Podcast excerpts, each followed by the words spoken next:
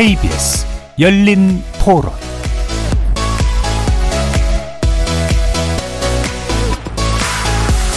안녕하십니까. 케이비에스 열린 토론 정준희입니다.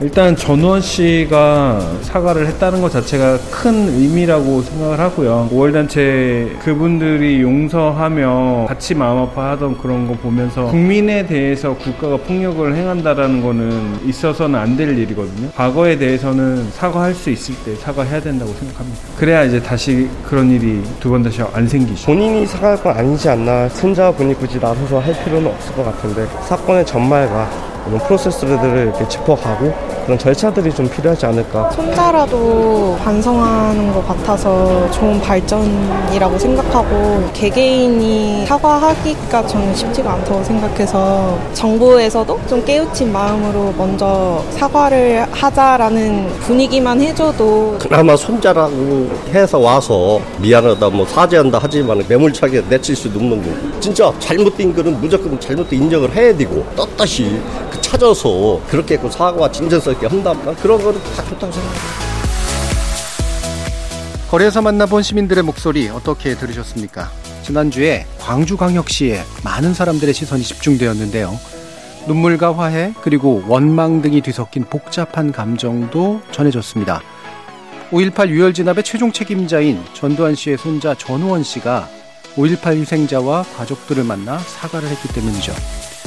사건의 책임자도 아닌 그의 후손이, 사건은 직접 경험한 적도 없는 한 청년이 흘린 눈물 그리고 사과는 어떤 의미가 있을까요?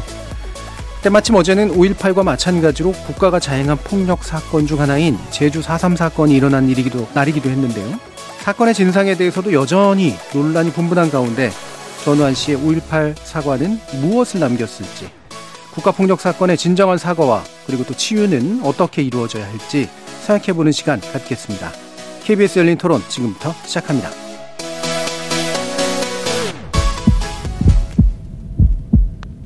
살아있습니다.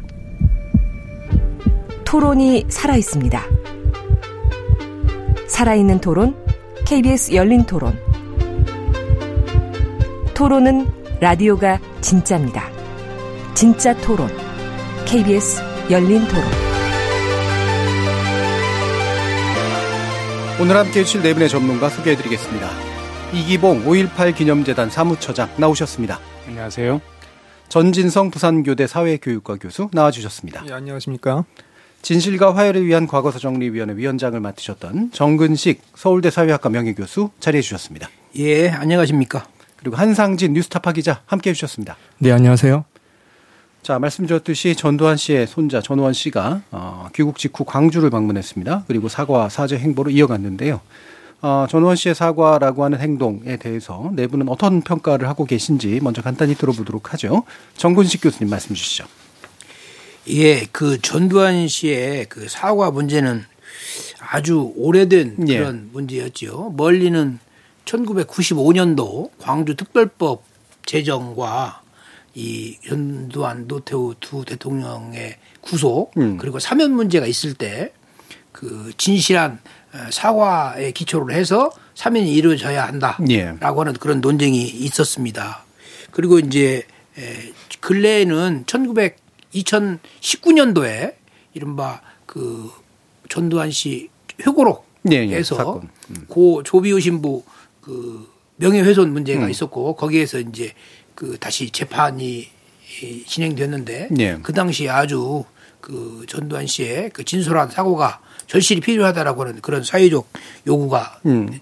진행됐죠. 그러다가 이제 결국은 이천이십일년도에 사과 없이, 예, 그 사망하는 그런 어떻게 보면 한국 역사에서 그 불행한 음. 그런 일이 있었습니다. 그 이후에 이 전두환 씨나 또는 그 핵심 그 당사자들, 음. 나아가서 가족들이 사과를 해야 한다라고 하는 그런 요구가 잠재하고 있었는데, 이번에 손자에 의해서 어 직접 당사자는 아니지만, 예, 손자가 사과하는 그런 사태로 어 진전이 되었습니다.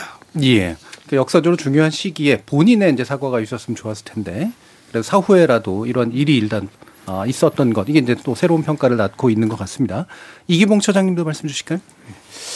광주에서는 이번 그 사과 관련해서 상당히 그 관심이 상당히 높고 국민들의 어떤 관심도 높고 그랬는데요.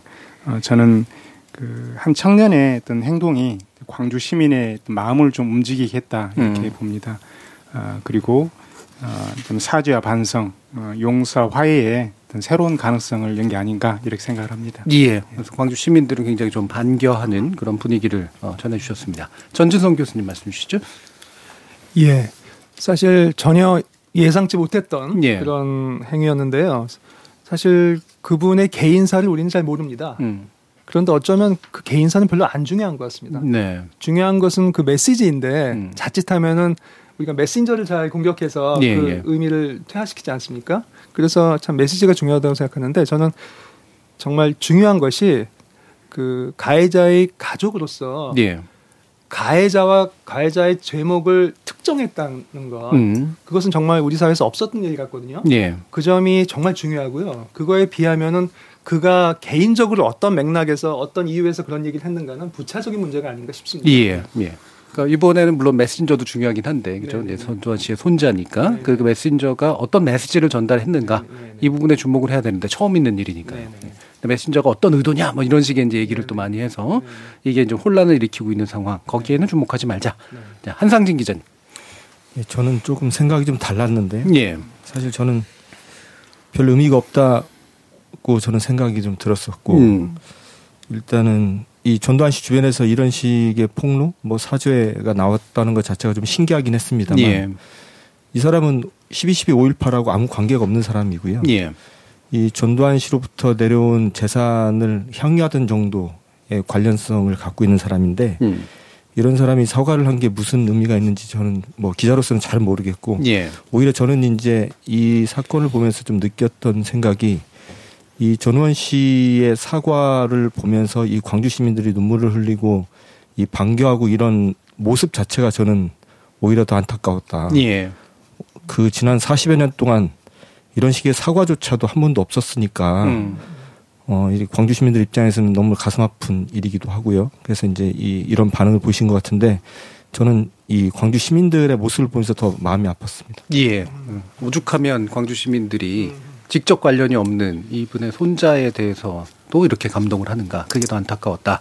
그래서 이기봉 사무총장님, 처장님 말씀을 드려야 될 것 같은데요.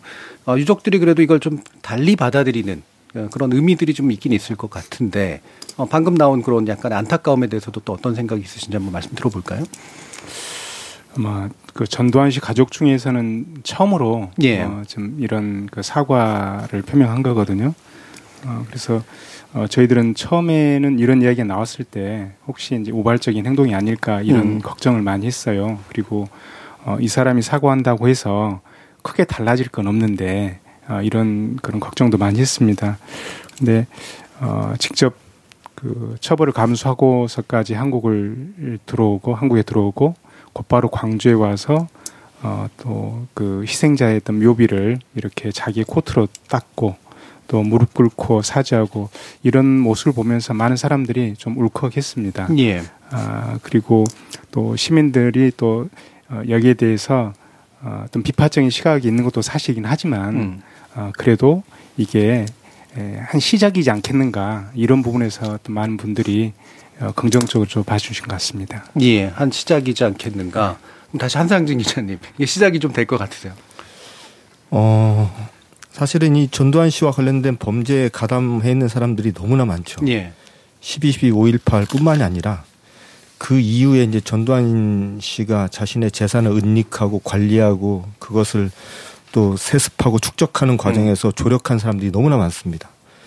그런데 그런 사람들 중에서 단 한 명도 지금까지 뭐 사죄나 반성이나 무슨 폭로 이런 게 한 번도 없었다는 것 자체가 굉장히 기괴한 예. 현상인데 그런 측면에서 뭐 충분히 의미가 있죠. 음. 뭐 특히 뭐 다른 사람도 아니고 전두환 씨의 이제 피부치가 이런 식의 사과를 했다라는 것에 대해서 뭐 굉장히 의미를 둘만한데 저는 이제 걱정되는 게 이것이 이 전두환 씨에 대한 화해와 용서 뭐 이런 쪽으로 네. 연결되는 일이 벌어져서는 안 된다. 음. 아니 무슨 말씀이냐면 뭐 전두환 씨와 관련된 문제에 대해서 이 뭐 치유, 화해 필요하죠. 그건 음. 이제 굉장히 정치적으로 필요한 겁니다.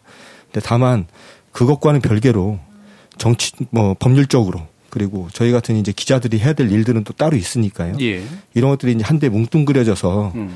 뭐 희석화되거나 이게 이제 없었던 뭐 좀 쉽게 말씀을 드리면 이게 역사의 뭐 한 뒤편으로 예. 넘어가는 이런 계기가 음. 될까봐 저는 조금 두렵습니다. 예. 혹시 이 부분에 대해서 전진성 교수님 생각이 좀 있으실까요? 이게 혹시라도 이게 좀 무마되는 장치로 활용되면 안 되지 않겠느냐라는 그런 우려를 좀 전해주셨잖아요. 그렇죠. 예. 그러니까 이것으로 끝나면 아쉽겠죠. 음. 하지만 시작점으로서는 굉장히 의미가 크다고 봅니다. 음. 그러니까 우리가 피해자 측의 행동과 가해자 쪽의 행동을 좀 구분해 볼 필요가 있는데요. 음. 그러니까 예를 들면 피해자 측에서 자기가 직접적인 피해자가 아니고 후손인데 음. 자신이 이렇게 통큰 척하면서 용서를 해준다면 그건 문제가 되겠죠. 예. 근데 그런 경우도 많이 있거든요. 음. 자기는 용서할 권한이 없음에도 불구하고 음. 마치 자기가 이렇게 통큰 척 그렇게 하는 것은 문제인데 반대로 가해자 측에서 직접적인 가해자가 아니더라도 그 후손이라고 하면 충분히 관련성이 있지 않습니까? 예. 직접적인 예. 가족이니까요. 그 가해자 측에서 책임을 통감한다는 것, 즉 나는 그것과 상관없다고 빠지는 것이 아니라 내가 나도 가해자의 일부라고 생각하면서 괴로워하는 모습을 보이는 예, 거예요. 예. 그것은 우리 사회에서 없었던 모습이거든요. 음. 저는 일단 그 모습만 하더라도 음. 시작점으로서는 충분하지 않은가 생각합니다. 예. 네.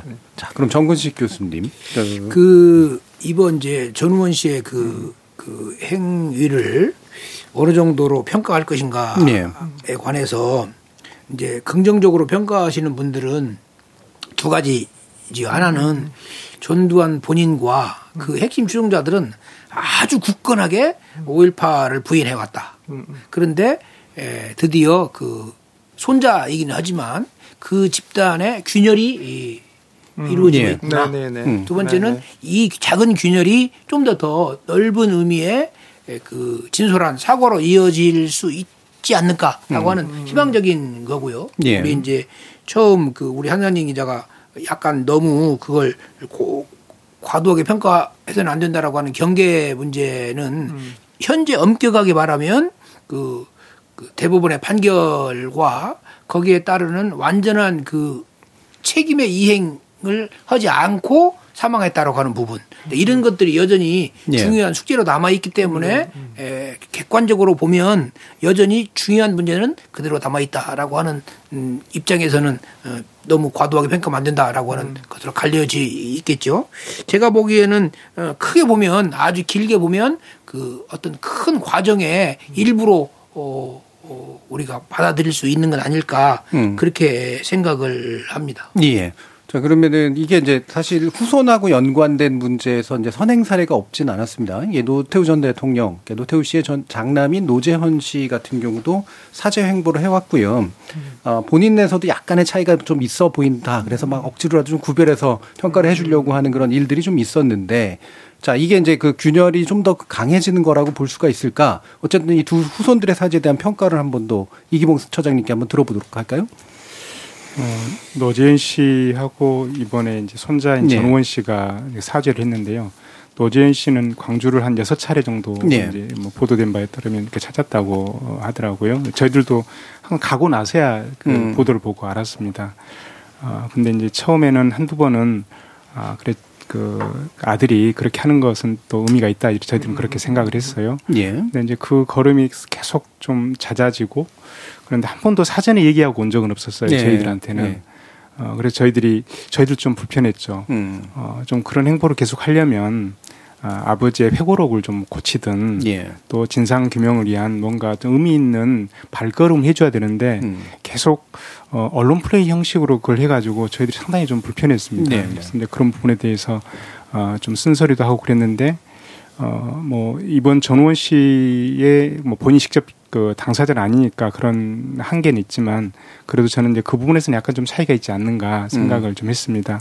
그러니까 어, 노재현 씨의 뭐 그런 걸음도 저는 뭐 귀중한 걸음 중에 하나이긴 하지만, 음. 어, 그러니까 자기 아픈 점을 좀 드러내면서 이 치유와 어떤 사과의 행보가 이루어져야 되는데 아픈 점은 드러내지 않고 뭔가 어점을 약간씩 지워나가려고 하는 그런 모습만 보여서 예. 그런 부분에서는 좀 아쉬움이 좀 있었습니다. 예.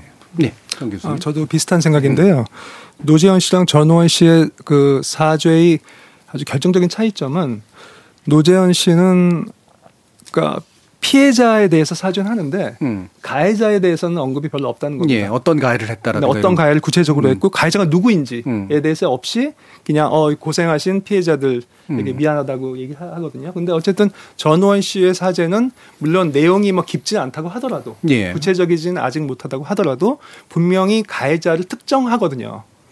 그러니까 우리 할아버지는 학살자였다. 예, 예.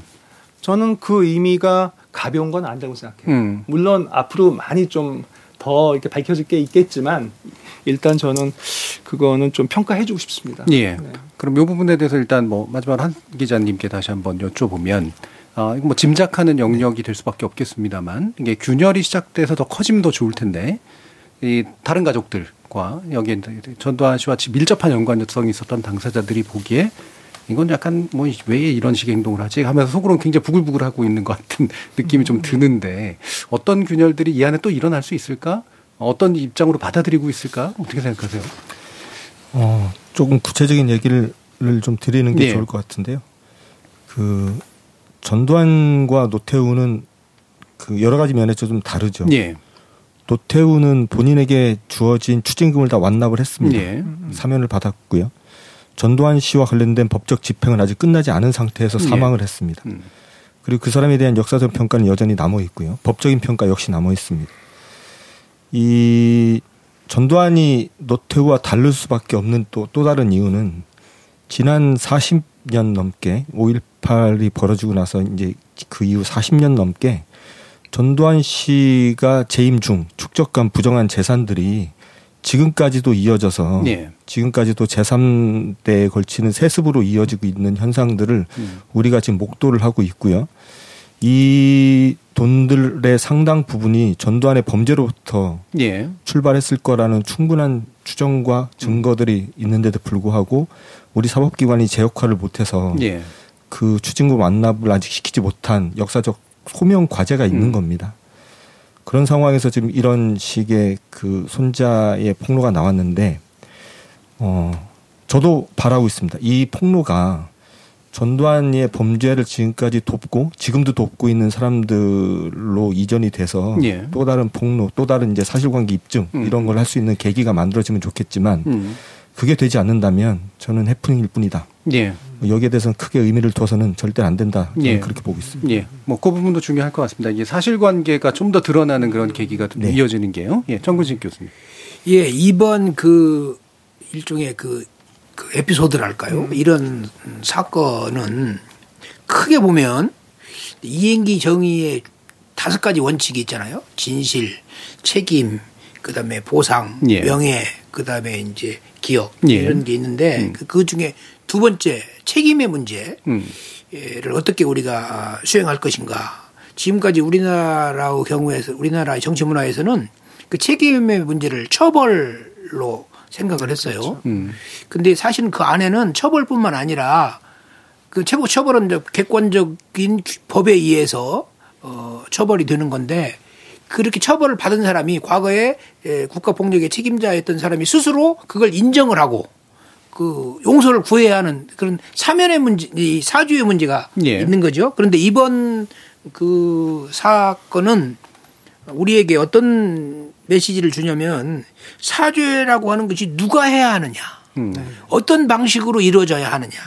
그다음에 그 절차와 수준은 어느 정도 되어야 하느냐라고 하는 이른바 사죄와 용서의 사회학에 예.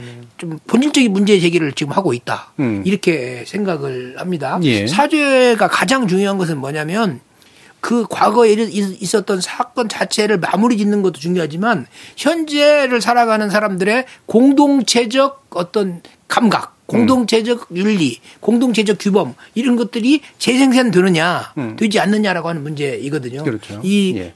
소위 말하는 국가폭력의 책임자인 사람이 사죄를 하느냐 안느냐라고 하는 문제는 그가 속하고 있는 정치 공동체가 건전한 방향으로 재생산되느냐 예. 아니면 끊임없이 내부 성원들 간의 그 왜곡, 소통의 왜곡과 갈등으로 그냥 이 소용돌이 쳐서 제대로 앞으로 나가지 못하느냐라고 하는 문제이거든요. 예. 이 문제는 하여튼 우리 근현대사에서 수많은 그 국가폭력의 사례들이 있었고 어, 거기에서 굉장히 중요한 그 덕목 중에 하나가 사죄라고 하는 거. 그것이 어떻게 책임의 문제와 연결되어야 하는가라고 하는 음. 것과 여, 저 예. 그런 문제들을 제기하고 음. 있다는 점에서 굉장히 중요한 의미가 있다고 생각을 합니다. 예. 보통은 이제 처벌의 대상은 됐지만 사죄는 당사자가 직접 하지 않는 또는 사죄의 문제가 그냥 쓱 하고 묻히고 지나가는 경우들도 많은데 그래서 새로운 이행기에서 아마 이 단계 정도라고 지금 생각을 하고 계시는 것 같습니다. 그래서 방금 말씀 주신 게 있어서 이 국가폭력 사건에 대해서 과연 이런 식의 이제 책임을 진상을 규명하고 음. 책임자를 처벌하고 또 사죄하고 치유하고 화해로 나아가는 그런 일들이 이제 진행되고 있는가 우리 공동체가 이게 이제 사삼하고도 또 연결이 되고 있습니다. 어, 사삼 기념 추념식을 이제 하는데 어, 윤 대통령은 참석하지 않았고 이제 한 국무총리가 추념사를 대독하는 형식이었죠. 이거 가지고도 이제 여러 가지 말들이 많습니다. 이기봉 처장님은 이 부분 어떻게 판단하고 계신지 한번 말씀 들어볼까요? 어, 사삼을 우리가 공식적으로 우리 예. 역사 속에서 인정을 했지 않습니까? 저는 이제 그 부분은 대단히 중요한 그 역사적인 그런 하나의 판단이라고 생각을 해요. 예. 어, 그리고 이제 그걸 통해서 어, 우리 그 사삼까지 제주까지 제주 도민 사삼까지를 대한민국 역사로 인정했다는 점에서 대단히 중요한 그런 어, 결정이었고 어, 그런 부분이다 생각을 하고요. 어, 근데 이제 최근 그 다시 어, 이번 사삼을 앞두고 또 그 과정에서 여러 사삼을 훼손하는 그런 현수막이 나오고 있고 그러는데 예. 그런 부분들이 이 제주도민 또 우리 이제 광주도 역시 마찬가지죠. 이런 부분들을 가슴을 너무 아프게 하는 그런 상황이어서 어, 이런 분들이 재발되지 않도록 해야 되는데 예, 우리 사회가 전체적으로 어, 좀 그런 부분에 대해서 강하게 처벌하거나 음. 또 제재를 하거나 아, 이런 게 아니고 어, 단순한 실수였다든지 아니면 또 이 사람들을 처벌하기 위해서는 지나는 과정이 좀 필요하거든요. 그래서 이런 부분에 대한 우리 사회 전반적으로 어, 이런 문제를 좀 어, 매듭을 짓고 가야 되는데 그 매듭을 짓지 못함에 따라서 오는 그런 문제가 아닌가 생각합니다. 예. 그래서 한상진 기자님 이게 아, 지금 네. 이게 심각한 수준인 것 같아요. 저는 개인적으로 보기에 왜곡 발언 같은 뭐 이른바 음. 서북 청년단이라는 이름 붙인 사람들이 다시 나오고 있는데 이게 엄청난 상처를 주는 일인데. 이게 이제 사회 분위기에서 영향받는 부분도 전 있다고 보거든요. 어떻게 판단하십니까? 어, 뭐 사삼도 마찬가지고 오일팔도 마찬가지고 뭐 같은 현상이 계속 예. 벌어지고 있습니다. 지금도 매년 오월이 되면 광화문 거리에 오일팔 광주 학살에 직접 참여하거나 관련됐거나 했었던 사람들이 예.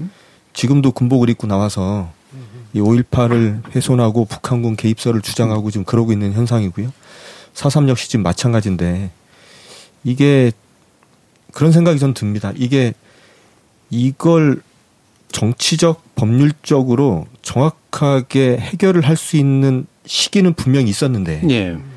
그 시기에 우리 사회가 해야 될 일을 제대로 못하고 나니까 어느 순간 시간이 지나면 음. 어, 이 벽에 숨어있던 벌레가 기어나오듯이 음. 이렇게 작은 주장들이 하나씩 기어나오기 시작하다가 나중에 이게 이제 하나의 논리화가 되면서 예.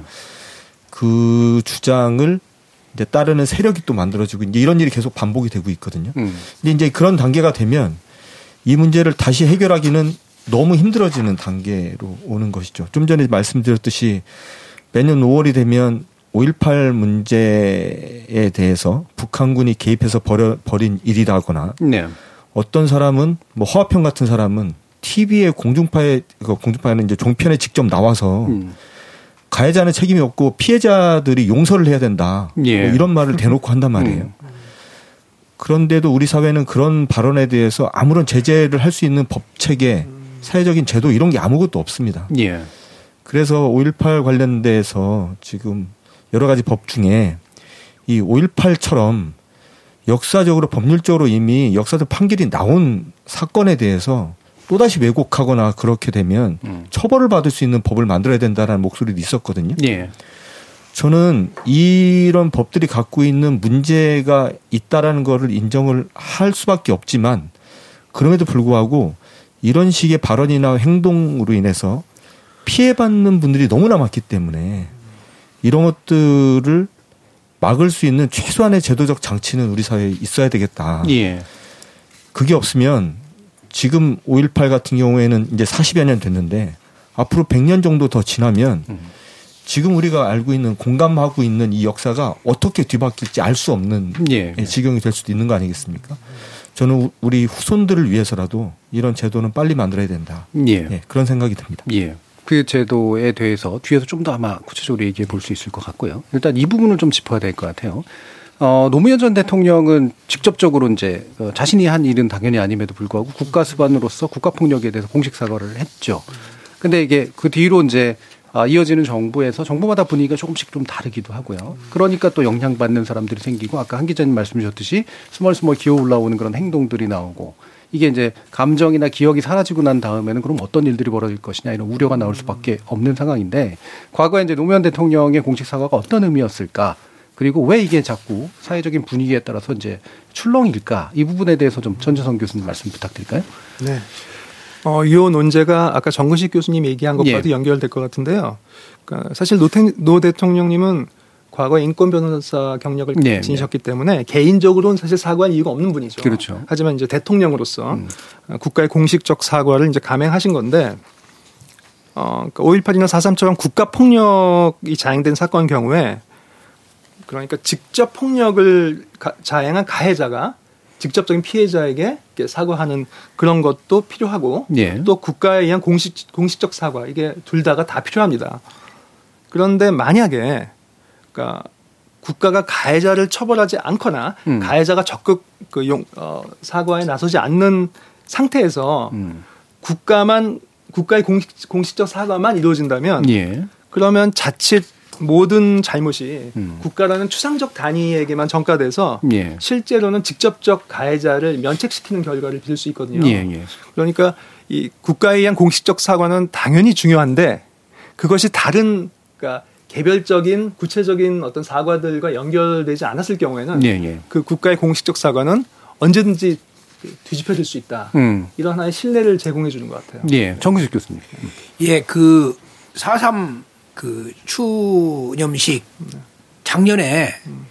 이천이십이 년도 사월 삼일 날 제가 이제 진실과 화해위원회 네. 위원장이었기 때문에 음. 제가 참석을 했고 마침 그 자리에 음. 윤석열 대통령이 대통령 당선자 신분으로 음. 어 와서 어 추도사를 했어요. 네. 그 추도사의 내용이 굉장히 에 전진적인 그런 음. 거였고 어 약속을 한다. 아, 이 사삼 문제에 관해서 완전한 해결을 하겠다라고 하는 그런 약속이 있었는데 그로부터 일 년이 지난 시점에서 그런 약속이 제대로 잘 이루어지고 있는가. 많은 분들이 거기에 대해서 회의적인 그런 반응을 보이고 특히 이제 지난번 그 전체적인 맥락에서의 역사 문제에서 특히 한일 관계에서 너무 그 일반 국민들이 기대하는 방향과는 좀 거리가 있었기 때문에 음. 그런 약속이 제대로 지켜지고 있는가에 대한 물음에 대해서 굉장히 회의적인 그런 반응을 보이고 있죠. 그 피해자들을 만나보면 항상 그 국가 폭력의 피해자들은 말이에요. 일 번으로 직접적인 가해자들의 진솔한 사과를 요구를 해요. 예. 두 번째는 에, 최고 권력자 즉 대통령의 사과를 요구를 한단 말이죠. 직접적인 책임자의 사과가 제일 번이고 두 번째로 보수당의 당대표가 사과하는 것이 효과가 상당히 커요. 예. 그게 국민 통합의 효과가 상당히 있거든요. 그런 점에서 보면 이번 경우에 사삼이나 또는 다른 그, 그 과거사 문제 해결 과정에서 윤석열 대통령의 역할이나 책임이 상당히 중요한 거예요. 음. 근데 점점 점점 이게 희석화되고 있는 거 아닌가라고 하는 게 이제 그 많은 연구자들이 그 유감스럽게 생각하는 이제 그런 부분이죠. 전체적으로 보면 그 이 대통령의 사과라고 하는 부분은 굉장히 정치적으로 중요한 문제일 뿐만 아니라 역사적으로 중요합니다. 한번 그 사과가 이루어지면 피해자들은 그걸 마지막 선, 마지노선으로 생각하고 그것보다도 좀 더 더 진전된 그러한 그 메시지를 요구를 하는데 그것이, 그것이 후퇴로 하자면 굉장히 실망이 커요. 예.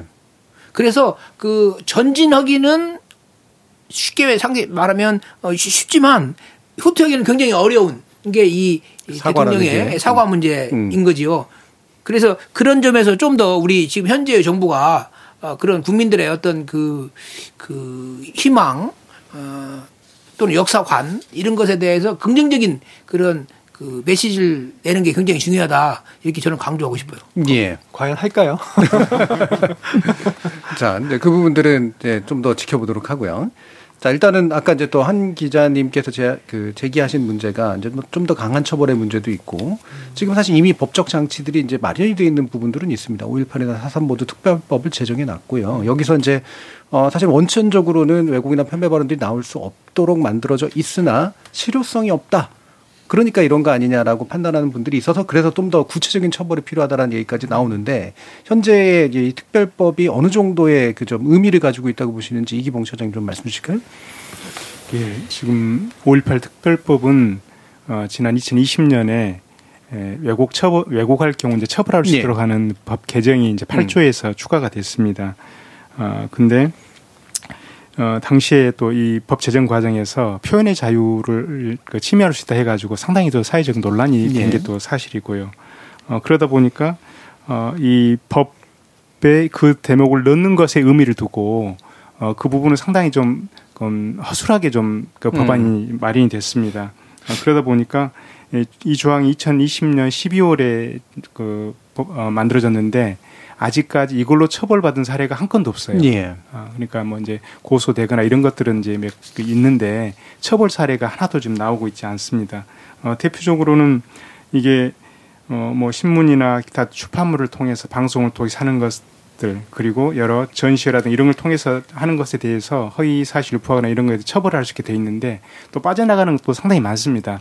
어, 예를 들면 뭐 예술, 학문, 또 연구, 학설 예. 등등 어, 이런 것에 대해서 이런 목적을 하는 경우는 처벌할 수 없도록 해놓기 때문에 실은 이게 우리들은 이게 실효성이 있는 것인가 음. 아, 이런 문제를 계속 좀 제기를 하고 있고 어, 이것을 어떤 식으로든지 간에 고쳐야만이 이게 법적인 실효성을 가질 수 있겠다 이런 저, 저희들 입장을 가지고 있습니다. 예.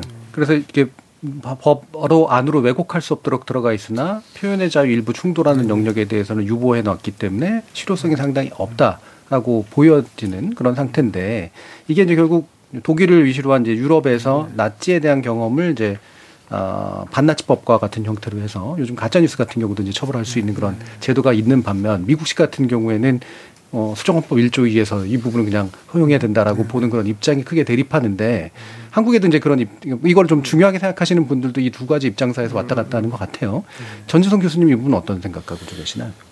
음, 그러니까 역사적 진술이 과연 사법적 처리의 대상인가 예, 그렇죠. 이건 정말 논란거리인데요. 예. 어, 여기서 이제 중요한 거는 그러니까 이것이 개인의 명예에 관한 피해 정도의 문제가 아니라 음. 공동체가 입은 역사적 사실에 관한 피해를 이제 처벌하는 문제인데요.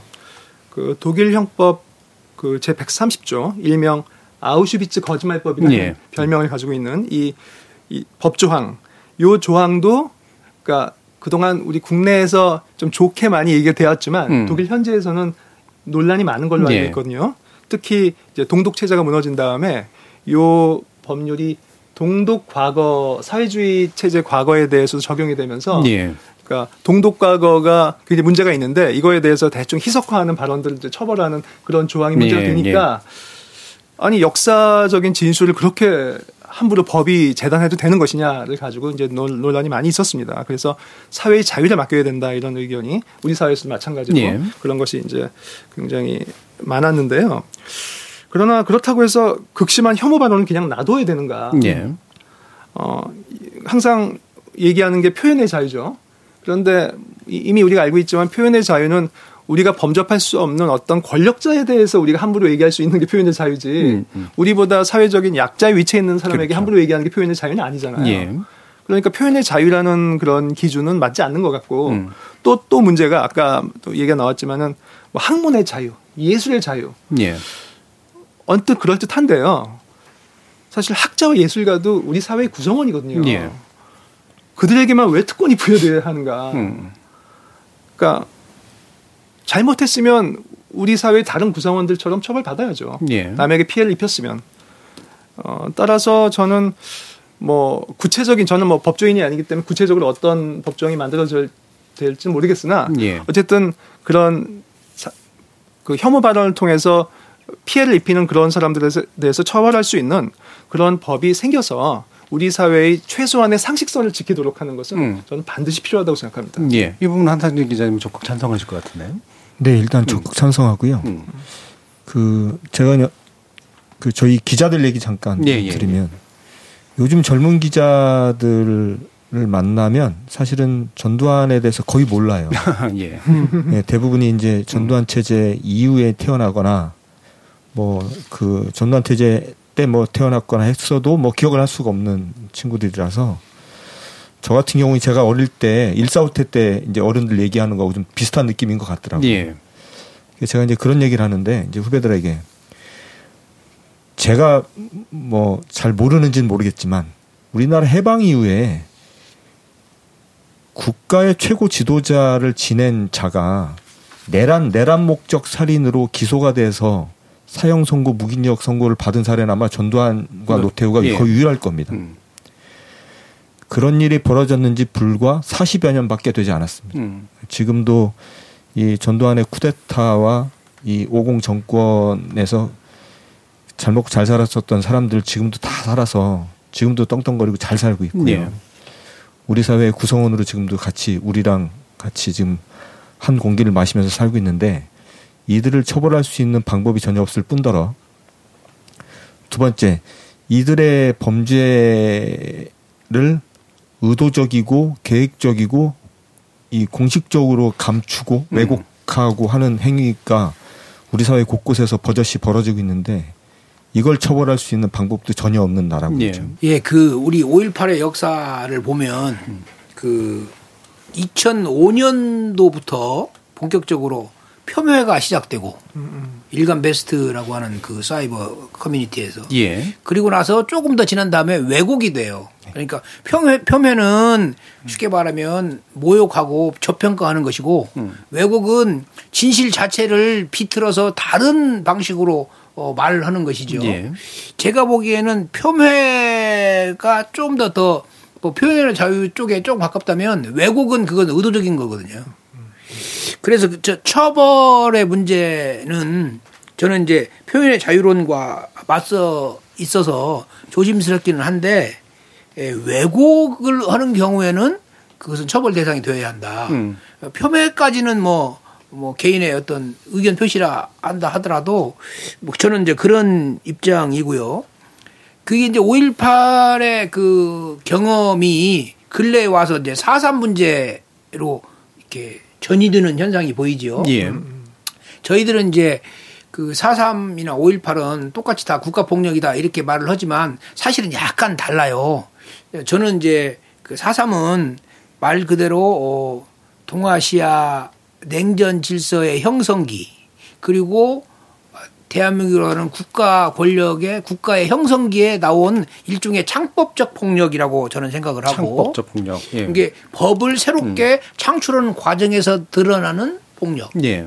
그리고 이제 오일팔은 국가 권력에 의한 불법적 폭력이죠. 예. 헌법에 규정되어 있는 그런 것을 명백하게 위반한 폭력이지요. 음. 그래서 그것을 이렇게 그런 폭력을 문제를 폭력의 문제를 직시하고 그걸 해결하려고 하는 것은 반드시 불법적 폭력에 대한 문제부터 시작을 하는 거예요. 예. 창법적 폭력은 불법적인 폭력 문제를 통해서 어느 정도 아 도전할 만한 문제다. 음. 국가 폭력의 문제 또는 뭐 창법적 폭력의 문제까지 포함을 해서 이것은 인도적인 휴머니즘적인 맥락에서 도전할 만한 과제라고 인식이 될 때 비로소 만들어지는 것이어서 실제로 역사에서 보면 오일팔 문제가 어느 정도 가닥을 잡은 이후에 창법적 폭력에 해당되는 문제들이 이 제기가 되고 어 그 수준까지도 이제 우리가 해결하는 그런 예. 국면에 이르는 거잖아요.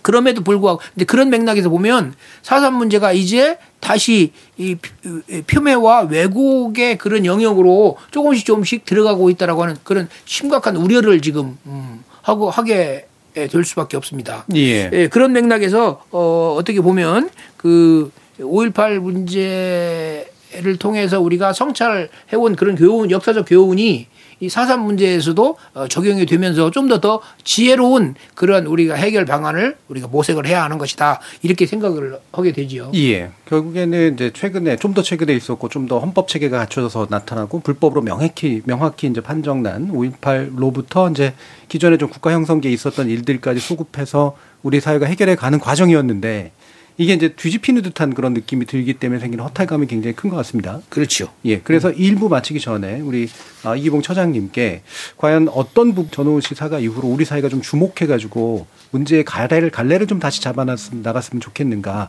그 부분에 대한 언급 한번 좀 들어보도록 할까요? 음. 저는 현재 가해자들이 전혀 뭐 숨어, 있, 숨어 있으면서 더 사과에 나서지 않고 있고, 예. 그런 점에서 저는 전우원 씨가 한 행동이 상당히 의미 있게 좀 국민들에게 좀 다가왔다 생각을 하고요. 어, 실은 이 폭력 그리고 가해자들이 사과하지 않는데 지금 후손들이 지금 이, 그 사과를 대신하고 있지 않습니까? 음. 어, 그래서 어, 그런 당사자들이 이제 이미 사망한 경우도 많이 있고요. 어, 그렇다면 우리 사회 또 후손과 우리 사회가 우리 사회를 어떻게 건강히 할 것인가, 이런 차원에서 이 문제를 좀 접근하고 어, 그리고 어, 이, 그 당사자만의 문제라고 이걸 안 봤으면 좋겠어요. 예. 그러니까, 뭐, 어, 그때 이 잘못을 저지른, 학살을 저지른 그 사람들만의 문제이지, 아니면 또 그것에 피해를 입은 광주 시민만의 문제이지, 음. 이렇게 보지 않았으면 좋겠다. 아, 이런 생각입니다. 예. 자, 그럼 일 부는 이 정도로 전우원 씨 사과로 촉발된 우리 사회에서 국가 폭력의 문제에 대해서 우리 공동체가 어떤 인식을 가져야 될 것인가라는 문제를 좀 짚어봤고요. 이어지는 이 부에서 구체적으로 어떤 해결 방법들을 통해서 이 부분을 제대로 좀 갈래를 잡을 것인가 논의해 보도록 하겠습니다. 여러분은 지금 케이비에스 열린 토론과 함께하고 계십니다. 토론이 세상을 바꿀 수는 없습니다. 하지만 토론 없이 바꿀 수 있는 세상은 어디에도 없습니다.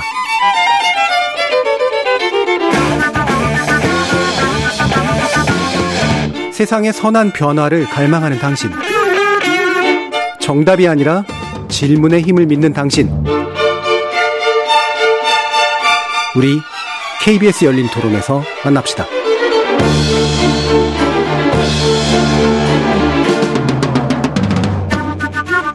케이비에스 열린 토론, 전우원 씨의 오일팔 사과가 우리 사회에 남긴 것에 대해서 얘기 나누고 있는데요. 전진성 부산교대 사회교육과 교수, 정근식 서울대 사회학과 명예교수, 한상진 뉴스타파 기자, 그리고 이기봉 오일팔 기념재단 사무처장, 이렇게 네 분과 함께하고 있습니다. 자, 어, 국가 주도의 폭력. 아까 이제 그 정근식 교수님께서 이게, 어, 불법적 폭력과 이제 그 창법적 폭력이라는 부분으로 약간은 구별을 좀 해주셨는데요. 어, 이런 사건은 그럼 우리 국가가 어떤 식으로, 어, 규명하고 접근해야 되는가. 이건 이제 위원회 활동을 하시면서 또 상당 부분을 다뤄주셨기 때문에 아까 마, 말씀 주신 것에 좀 연장해가지고 한번 들어보도록 하겠습니다. 정근식 교수님.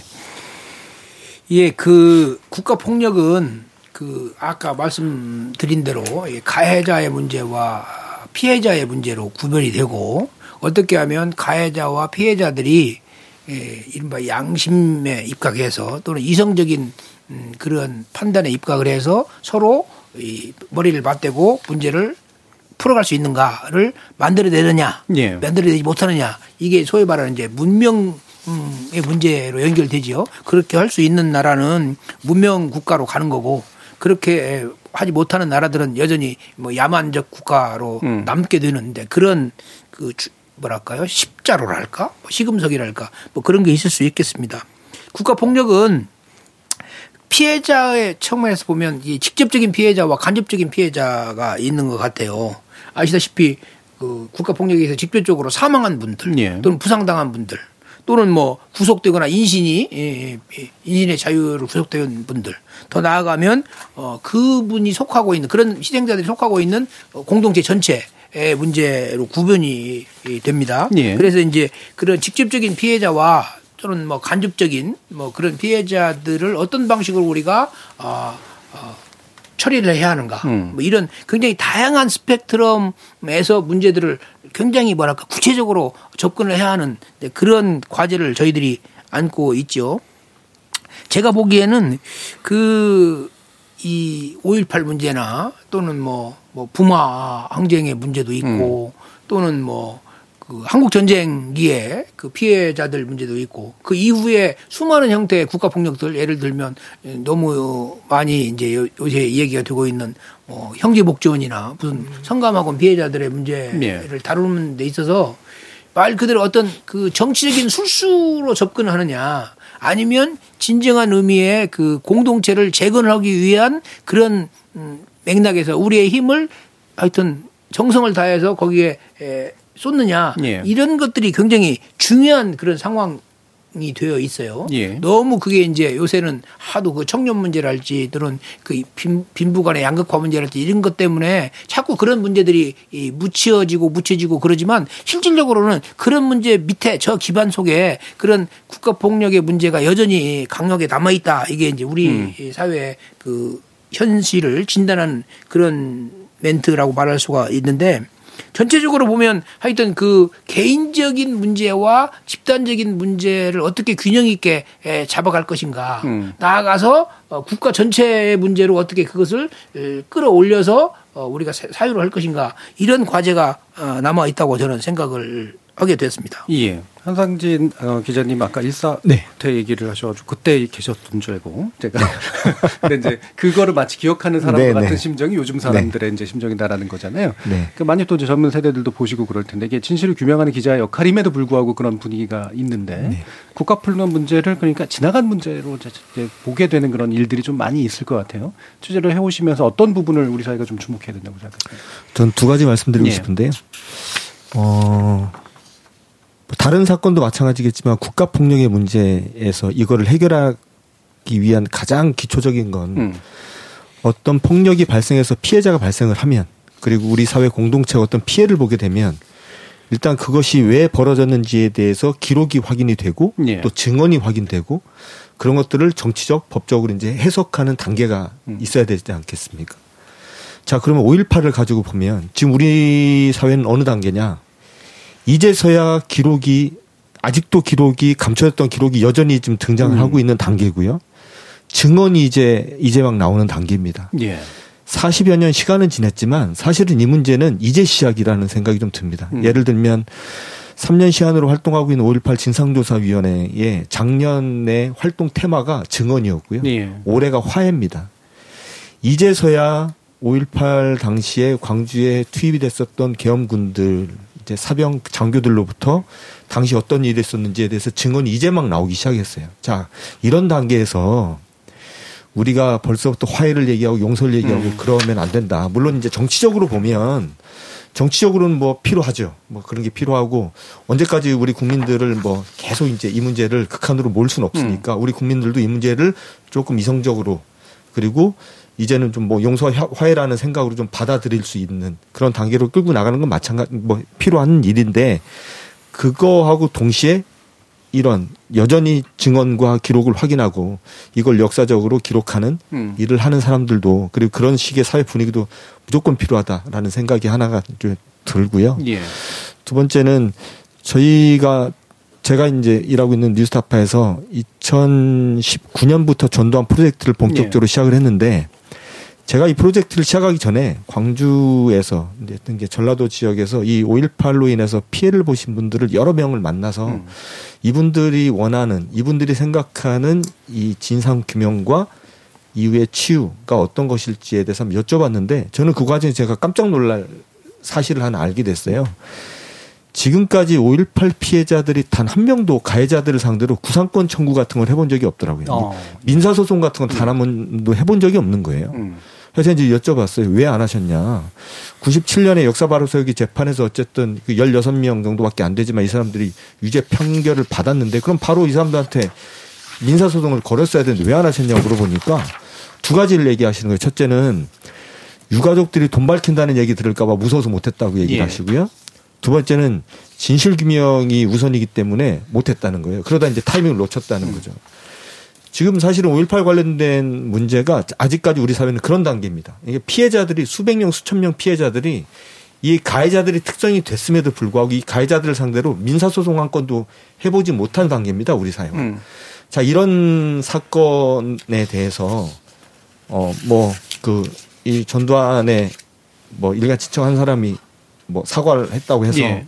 저거에 대해서 박수를 치고 어우 저는 도저히 못하겠습니다. 음. 지금 우리 사회가 해야 될 일은 저는 그런 거라고 생각합니다. 예, 훨씬 더 큰 일들이 있음에도 불구하고 네. 그래서 이기봉 처장님께 여쭤봐야 될 것 같은데 이게 광주 문제뿐만이 아니라 또 제주 문제도 마찬가지고요. 흔히 하는 얘기로 어, 상을 그 제사를 비슷 똑같은 날 이제 지내게 되는 분들이 여전히 굉장히 많은 그런 상태에서 지역 전반에게 이제 가해진 상처이자 충격이지 않습니까?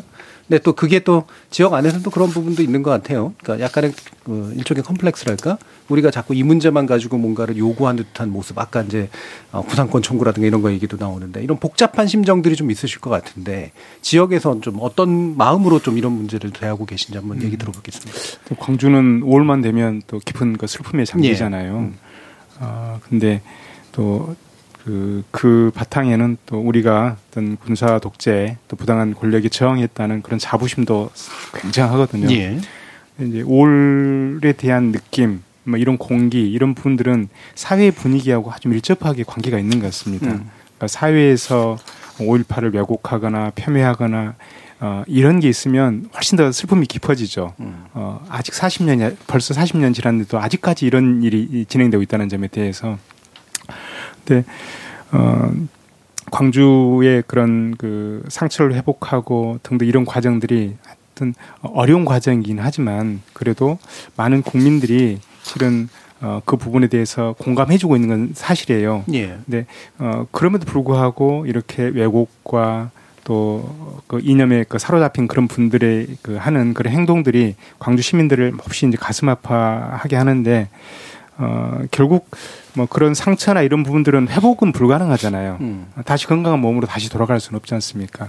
아, 근데 그럼에도 불구하고 그걸 힘겹게 이겨내고 있는데 어, 그런 분들에 대해서 우리가 공감해주고 함께 아파해주면 참 그게 좋겠다. 그, 실은 광주 시민들은 더 큰 걸 바라거나 그런 거라고 생각진 않아요. 음. 어, 이런 희생에 대해서 함께 해주고 인정해주고 같이 아파해주고 해야 되는데 예, 그런 부분들이 대부분 보면 보상으로 마무리된 것 같은 그런 느낌이 예. 좀 많이 들잖아요. 그리고 국민들은 어, 이거 다 끝난 거 아닌가? 이런 걸 하는데 방금 한상진 기자님께서 말씀하셨던 것처럼 이제야 기록이 나오고 증언 어, 새롭게도 주목받고 이런 것처럼 음. 오일팔의 문제는 어, 어떤 그 법적인 그 주요 책임자들은 부분적으로 처벌을 받았을지 모르지만 여, 여전히 피해자들의 문제는 남아 있고 또 가해자들도 여전히 숨어 있는 사람들이 많이 있거든요. 예. 예, 그래서 이제 그런 부분에 대한 사회가 아 우리 사회가 어, 이런 건 용납하지 않고 또 이런 부분에 대해서는 어, 정말 그 함께하고 감사해하고 함께한다는 그런 그, 그런 분위기 이런 게 좀 만들어지면 참 좋겠다 생각합니다. 예. 그럼 이 시점에서 뭐 해외 사례를 좀 살펴보면 좋을 것 같은데요. 그러니까 우리만 국가폭력이 있었던 나라도 아니고 어, 이른바 선진국이라는 데들도 사실은 국가폭력의 문제를 이제 사후에 다뤄야 되는 일들도 굉장히 많았었고요. 옆나라인 이제 대만 같은 경우가 이제 초대 총통 장제수 후손이 어, 초대 정부 시절 있었던 원주민 학살 사건에 대해서 이제 손자로, 증손자로서 이제 사죄를 했죠. 또 공직자이기도 했었습니다. 요런 사안들은 우리가 좀 참고할 만한 그런 어떤 의미들이 좀 있을까? 전재성 교수님 이 부분 어떻게 생각하세요? 이 중국에 대해서는 제가 좀 전문가가 아니어서 아, 예, 예. 그럼 정근식 예. 교수님 말씀 한번 들어볼까요? 예, 제가 지난 이월 말에 대만을 방문을 해서 예. 그 마침 그 이이팔 재단에서 강연을 하고 또 대만 국가인권위원회 위원들하고도 간담회도 하고 뭐 그런 일이 있습니다. 그 대만의 이행기 정의는 아시다시피 이이팔 천구백사십칠 년도 이이팔 사건 예. 그리고 이제 천구백오십 년대 이후에 백색 테러 사건으로 구성되어 있죠. 예, 제, 재미있는 것은 대만의 이행기 정의는 어, 민진당, 민주진보당의 형성 및 그 집권 과정하고 밀접 연결되어 있어요. 예, 예. 그런데 대만의 경우에도 우리나라처럼 음. 민주당이 계속 집권하는 게 아니라 국민당이 또 집권을 하죠. 마잉주 예. 정권이 이천팔 년도에 집권을 했습니다. 그래서 그 전에 이루어졌던 그 민진당 정부의 그 문제가 어느 정도 희석되거나 후퇴하는 그런 경향이 또 있었어요. 그러다가 다시 이제 그 차잉원 민주당 정부가 다시 성립하면서 이천십칠 년도에 그 이행기정의위원회가 구성이 되었습니다. 이 장개석 총통과 연결시켜서 말씀을 잠깐 네. 설명을 드리면 음. 천구백칠십오 년에 장개석 총통이 사망을 했고 천구백칠십육 년도에 그 장개석 기념사업이 본격적으로 이루어져서 우리가 타이베이에 가면 큰 그 중정기념당이라고 하는 큰 건물이 있어요. 네. 그 건물이 천구백팔십 년에 완공이 됐습니다. 근데 그게 이제 어떻게 보면 어 이른바 자유중국 시절에 냉전하에 대만을 상징하고 있었다면 민주화가 이루어지고 이행기 정의가 이루어지면서 대만 시민들 사이에서 저게 이 국가폭력의 그 중심 가해자인데 저걸 저렇게 그냥 도외하는가 음. 이런 반성과 비판이 이제 잇따르게 됐어요. 예. 음, 그래가지고 이제 이 문제가 어, 아까 말씀드린 대로 이천십칠 년도 이행기정이 추진 조례가 통과가 되면서 거기에서는 이제 촉진 전형정의 뭐 이렇게 부르는데 예. 그, 그 중정기념당을 어떤 식으로 개조를 해야 하는가 뭐 이런 그 논의가 본격적으로 어, 진행이 됐습니다. 한편으로는 그 장제스의 동상이 철거가 되고 그다음에 이제 그, 그 중정기념당이 그 이름이 여러 가지로 자유공원으로 바뀐다거나 그 국립민주기념관으로 바뀌어야 하는가, 해야 하는 거 아닌가 이런 그런 논란이 지금 이루어지고 있죠. 재밌는 것은 이천이십이 년도에 아까 말씀드린 그 말씀하신 그 장제스의 네. 그 증손자 음. 아, 장완안이 음. 이천이십이 년도에 타이와 타이베이 시장으로 출마를 하면서 물론 당시 당연히 국민당 후보잖아요. 음. 그 사람이 중정기념당의 이름을 바꾸는 것에 대해 동의를 했어요. 그러니까 네. 국민당 내부에서도 어, 어, 충격을 받았죠. 예, 그래서 이제 어, 그 민주당하고 똑같은가? 그건 그건 아니고요. 음. 어, 장제스 개인의 어떤 기념 찬양을 표방하는 것에서 벗어나서 대만의 발전의 역사와 이에 기여한 사람들의 기념.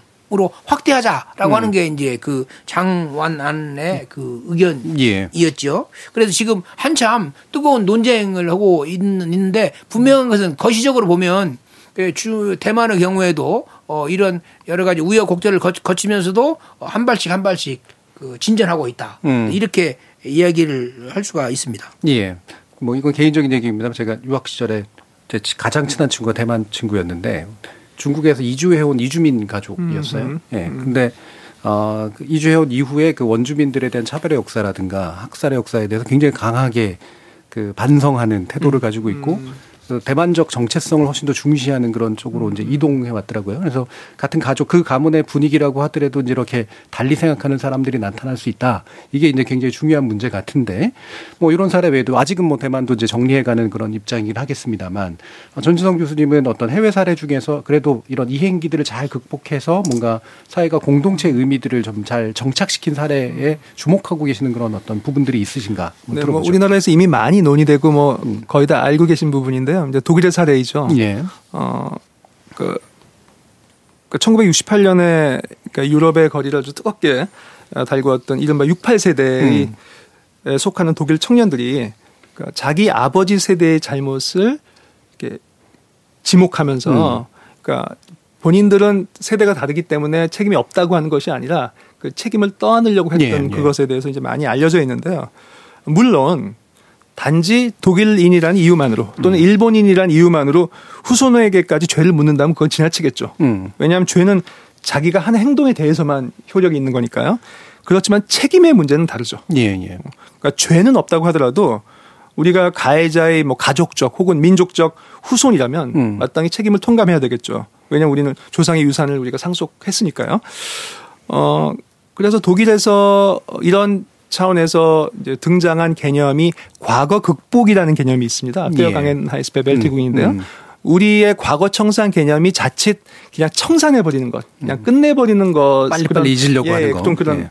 어감이 있다면 음. 과거 극복은 한꺼번에 끝내지 않고 계속 여러, 차, 여러 차원에서 과거와 만나는 거거든요. 그래서 어, 쉽게 화해와 상생 이런 얘기 하지 않고 음. 뭐 학문적, 정치적, 뭐 예술적, 사법적 이런 다, 다양한 차원의 노력들을 함께 하는 거거든요. 어 이제 예컨대 제 전공이 이제 역사학인데 예. 역사학에서도 이런 과거 극복 노력을 많이 했는데 음. 그런데 역시 학문이 가진 문제점은 너무 이렇게 꼼꼼히 따지다 보니까 그렇죠. 조심스럽죠. 어, 예. 뭔가 죄가 상대화돼요. 예, 예, 예. 사실 사실과 진실은 같진 않거든요. 네, 네. 사실은 그러니까 오히려 가해자를 변호해 줄 수 있는 사실도 얼마든지 있거든요. 예. 그러니까 그렇게 하다 보면은 뭔가 그 문제의 본질이 흐려질 수 있거든요. 그런데 사실 과거사는 단순히 학문적인 무슨 대상만이 아니라 사회 정의의 문제거든요. 예. 근데 그 점을 망각하고 그냥 난 학자니까 내가 보는 것만이 진실이다 이렇게 얘기하면 음. 벌써 얘기가 잘못되는 거고요. 그런데 이제 어쨌든 독일에서도 그런 문제점이 있긴 했지만 그런 거에 대한 상호 반비판, 음. 비판들이 여러 가지 있었, 있었고요. 어, 그래서 이제 사법적 처벌의 문제 이런 음. 것도 학문적 자유의 문제와 함께 예, 같이 예. 이제 제기됐다는 점에서 의미가 있는데요. 그러니까 사실 우리 사회에서 너무 이렇게 피해자 보상의 문제로 많이 간 거에 비해서 음. 가해자에 대한 지목과 그리고 처벌이 부족했잖아요. 음. 그래서 사법적 처벌의 문제도 우리가 가볍게 볼 게 아니라 굉장히 이렇게 중시해서 다룰 것이고요. 물론 또 사법적 처벌로만 얘기가 진행된다면 굉장히 굉장히 또 과거사를 이렇게 제한시킬 수 있으니까 예. 그러니까 학문적, 예술적, 사법적 이런 것들이 통합적으로 가서 진정한 과거 극복이 되도록 노력하는 게 필요하지 않나 생각합니다. 물론 우리가 어느 나라를 딱 모델로 삼을 때는 없습니다. 예. 다 문제가 있고요. 음. 우리는 우리 나름의 해결 방식으로. 방안을 찾아야겠죠. 네. 음. 그래서 이제 그 독일의 사례 같은 경우가 그나마라도 이제 과거 극복이라는 관점에서 좀 더 적극적이고 포괄적으로 문제를 해결하려고 하는 사례 정도로 참조할 수 있을 것 같은데요. 네네. 아까 이제 그 정근식 교수님께서 이제 그 이행기 단계들을 얘기해 주셨는데 진실 규명하거나 뭐 사 처벌하거나 사죄를 받거나 치유하거나 또 기록하고 기억을 남기는 여러 가지 일들이 단계적으로 이루어진다라는 그런 의미로 얘기하신 걸까요? 아니면 이게 병행될 수도 있다라고 보시는 걸까요? 네, 그건 단계가 아니고요. 예. 그 일의 중요성, 중요성. 또는 우선성의 예. 문제이고요. 음. 그게 일 진실 규명이 이루어지고 나서 책임자 처벌이 이루어진다 그런 뜻은 아닙니다. 네네. 그게 이제 서로 서로 그 상호작용하는데 가장 밑바탕에는 진실의 음. 문제가 있는 거고 음. 그 다음을 떠받치고 있는 것이 책임의 문제이고 그 다음이 보상 또는 명예회복 또는 기억. 기록. 건전한 음. 기억 문화를 음. 만들어가는 것 음. 이렇게 이렇게 판단을 해야 하고요. 제가 이제 그 처음 그 문제에서 그 사과 사죄 문제가 나왔는데 그것의 반대편에 폄훼와 왜곡 문제가 있었잖아요. 예. 엄밀하게 말하면 이 폄훼, 폄훼와 왜곡은 이 차 가해에 해당됩니다. 음, 그렇죠. 그러니까 우리가 가해자를 처벌하듯이 심각한 이 차 가해자의 경우에는 처벌할 수 있다. 음. 이렇게 되어야만이 그 소위 말하는 적어도 경계 효과 다시는 그런 음, 조심하는 그런 정치 문화가 만들어지는데 우리나라의 경우에는 음, 그런 게 너무 약하게 되어 있어요. 예. 기본적으로는 진실에 입각을 해야만이 그 정치 권력이 안정되고 오래 지속될 수 있다. 음. 그렇지 않은 경우에는 항상 그게 불안정할 뿐만 아니라 아, 지속되기 어렵다. 언젠가는 진실에 의해서 그것이 폭로가 되고 비판되고 그래서 쉽게 말하면 전두환 같은 경우에 혼자에 의해서 자기가 부정당하는 그런 것을 음. 생전에 네. 생각을 했겠어요? 근데 불과 아, 전두환 사망 불과 이 년 만에 음. 어, 손자에 의해서 부정당하는 그런 개인적으로 보면 그런 어떻게 보면 그 비참한 그런 운명이었고 사회적으로 보면 어 그게 그럴 수밖에 없는 거야. 앞으로 더 더 그 문제가 더 본격적으로 예. 예, 대두 대두될 거야. 심지어는 우리 이 한상진 기자가 말씀하시는 것처럼. 재산 환수는 철저히 더 해. 또는 제대로 된 처벌이 안 돼 있었기 때문에 그런 문제가 재발하는 거지. 이런 말들이 자꾸 우리 사회에서 나오는 겁니다. 예. 예. 그래서 이런 이제 아까 말씀드렸던 이게 뭐 단계라기보다는 진실 규명의 토대를 둬야 되고 그래서 이제 정확한 처벌이나 사죄의 문제들이 이제 있어야 되고 이 차 가해는 다시 또 처벌의 문제나 어떤 것과 연결이 돼야 되고 예. 그리고 기억하도록 만들어야 되고 또 보상해야 되고 이런 식의 일들이 다 복합적으로 이루어져야 되는데 이기봉 처장님께서 보시기에 우리 그냥 아까 이제 그 전 교수님께서 이제 피해 보상 문제는 그래도 막 많이 얘기가 되는데 가해자에 대한 정확한 이야기도 별로 없었다라는 언급을 주셨지만 그 보상 차원에서도 뭔가 문제점이 있었던 건 아닌가 또는 뭐 부족한 분이 있었던 건 아닌가 어떻게 생각하세요? 이제 천구백구십년부터 음. 보상이 예. 이루어졌습니다. 올팔 그 참 그 부상자들에 대한 보상들이 이루어졌는데 어, 그 당시에는 그 보상이 이루어지면 어, 그 산업재해법을 적용해서 예. 호프만식으로 해서 오십오 세까지 이제 최대 그렇게 적용이 됐습니다. 예, 그러다 보니까 어떤 문제가 발생했냐면 어, 그 과정에서 입은 그 정신적 피해 이런 문제들은 전혀 그 고려의 대상이 아니었어요. 예. 그리고 이런 보상을 받게 되면 재판상의 화해로 간주를 해가지고 그 자체를 막아버렸죠. 음, 음. 음, 그러다 보니까 어, 이제 그 많은 분들이 어, 이게 육체적인 그런 손상만이 아니고 뭐 가족이 깨지고 정신적 트라우마 이런 엄청난 고통을 당하고 있는데 그런 부분에 대해서 심각한 문제를 느끼기 시작했고 문제를 제기하기 시작했습니다. 예. 어, 그러면서 이천이십일년에 헌법재판소에서 어, 이건 부당하다. 정신적 피해까지 막아서는 안 된다 이런 이제 판결이 나왔고 어, 거기에 따라서 이제 정신적 피해 보상이 좀 이루어지고 있습니다. 음. 근데 이제 현재 어, 이 정신적 피해 보상이나 이런 분들을 많은 분들이 또 자기의 그 병원 기록이나 뭐 가족들의 고통이나 이런 것들을 또 해가지고 또 개개인이 또 신청을 해야 돼요. 예. 그 과정은 엄청나 힘든 거죠. 왜냐하면 어, 이제는 좀 잊고 싶은 것도 있고, 그런데 이걸 또 하기 위해서는 그 모든 자료를 본인이 다 찾아서 또 입증해가지고 이런 과정이 좀 있어야 되는 이런 게 하나 있고요. 예. 어, 그리고 또 각자가 이걸 해야 되니까 사회적으로 또 시간과 또 비용이 엄청나게 많이 들어갑니다. 음. 그래서 어, 이런 것에 대한 뭐 정부 차원의 좀 대책이 있어야 되는, 어, 기준과 대책이 있어야 되는 게 아닌가, 어, 이런 생각을 하고요. 어, 일단 이제 저희들이 계속 또 그, 그 문제의식을 느끼고 있는 것은, 어, 국민들에게 보이기에는 제일 마지막 과정만 보이거든요. 음. 보상의 과정만 보여요. 네. 그 지나는 과정은 잘 보이지 않고, 어, 그러다 보니까 실은 이, 그, 국민들이 보기에는 아, 이제 끝난 게 아닌가. 쉽게 이렇게 좀 생각을 해서 그 부분에 대해서 어떤 시민들 또 직접 참여해서 고통을 받고 있는 분들은 음. 상당히 좀 아쉬워하는 그런 대목이 좀 있습니다. 예. 자, 그럼 마무리 차원에서 한상진 기자님이 보시기에 네. 아까 뭐 여러 차례 강조해 주셨잖아요. 처벌도 강조해 주시고 뭐 구상권도 강조해 주시고 이 부분을 이제 피해자 관점에서 어떤 것들에 더 역점을 둬가지고 이 사회가 문제를 해결해야 된다고 보시나요? 음, 일단은 뭐 앞서도 말씀을 드렸지만 여전히 오일팔 문제는 진상규명 단계에 머무르고 있다라는 게 좀 안타깝다 이런 생각이 예. 좀 들고요. 아까 제가 이제 말을 좀 너무 이렇게 그 뭉뚱그려서 말하다 보니까 음. 좀 복잡했는데 지금 말씀하신 것처럼 오일팔 피해자들에 대한 보상이 국가 차원에서 진행이 돼 왔거든요, 그동안. 음. 그런데 국가가 이 오일팔 가해자들에게 구성권을 청구를 한 적이 한 번도 없고요. 그리고 이 오일팔 피해자들이 이 가해자들을 상대로 민사소송을 한 번도 제기해 본 적이 없, 없는데 음.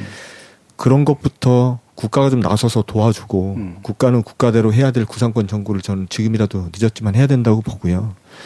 또 하나 좀 강조하고 싶은 말이 사실은 우리가 이 오일팔과 관련돼서 많은 부분이 법적으로 이미 판결이 났다 이렇게 생각을 하실 테지만 사실은 구십칠 년에 난 대법원 판결문을 잘 읽어보면 이 오일팔 가해자들이 법적으로 처벌받은 건 팔십 년 오월 이십칠 일 전남도청 강제진압작전, 흔히 말한 충정작전 과정에서 벌어진 불법행위만 예. 예, 처벌을 받았습니다. 가장 많은 피해자가 발생한 오월 이십일 일 집단 발포에 대해서는 아무도 처벌받은 사람이 없고요. 예. 심지어는 오월 십팔 일부터 이 희생자가 발생하게 되는데 아무도 그와 관련돼서 처벌받은 사람들이 없습니다. 이게 다시 한번 말씀드리지만 오일팔과 관련된 문제는 여전히 진상 규명을 하고 있는 단계다.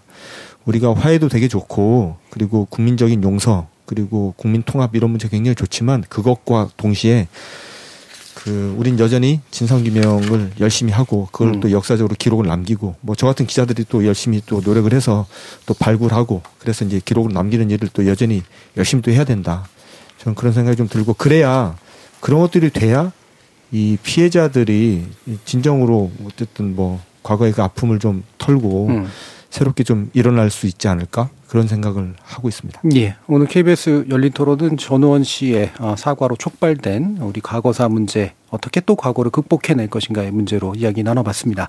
오늘 함께해 주신 네 분 정근식 서울대 명예교수, 한상진 뉴스타파 기자, 이기봉 오일팔 기념재단 사무처장 그리고 전진성 부산교대 사회교육과 교수 네 분 모두 수고하셨습니다. 감사합니다. 감사합니다. 감사합니다.